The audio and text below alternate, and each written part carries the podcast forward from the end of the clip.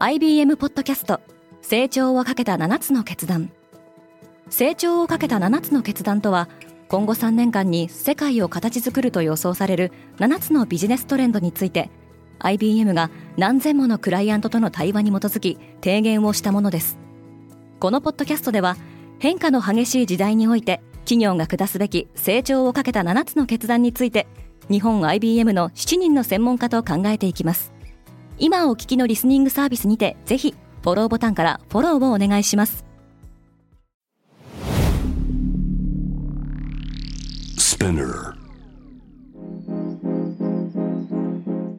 おはようございます。アシュリーです。6月16日木曜日世界で今起きていること。このポッドキャストではニューヨークのニュースルームから世界に向けて今まさに発信されたニュースレターを声でお届けします。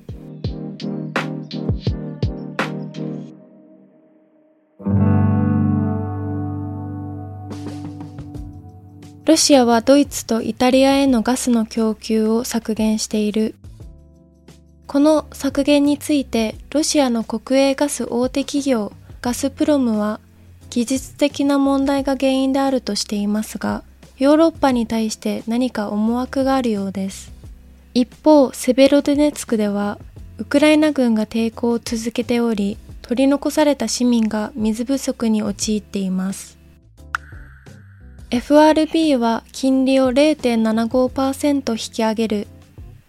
この大幅な引き上げは1980年代以来最も高いアメリカのインフレ率に対抗する FRB アメリカ連邦準備制度理事会の決意を示すものです。欧州中央銀行は金利を0.25%引き上げる。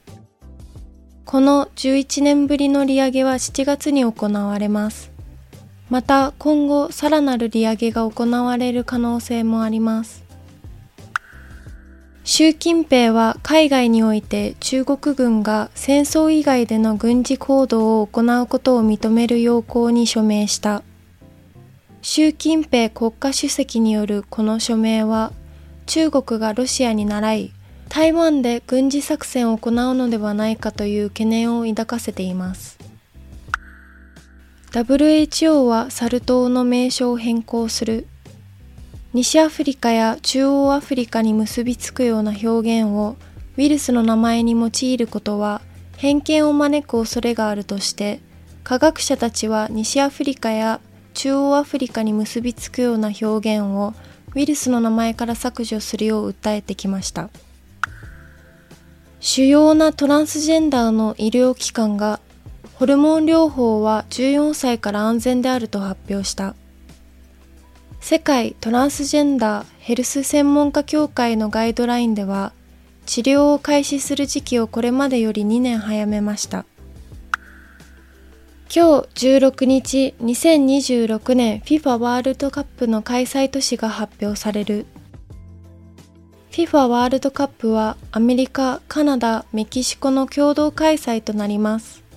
メキシコの3都市、カナダの3都市、アメリカの17都市の計23都市が試合会場の候補となっています。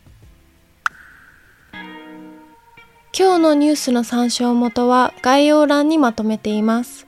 明日のニュースが気になる方はぜひ Spotify、Apple Podcast、Amazon Music でフォローしてください。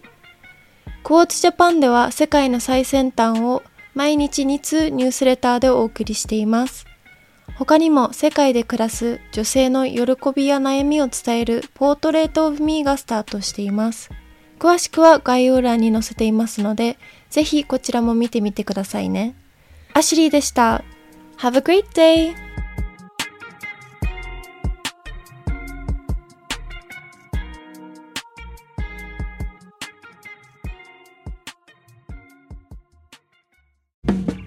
リスナーの皆様より多くのリクエストをいただいている話題のニュースを深掘りしたエピソードを週末の有料版で配信中です。今なら1ヶ月無料トライアルを実施中。詳細は概要欄に記載しています。この機会にぜひ聞いてみてくださいね。感想ご意見もお待ちしています。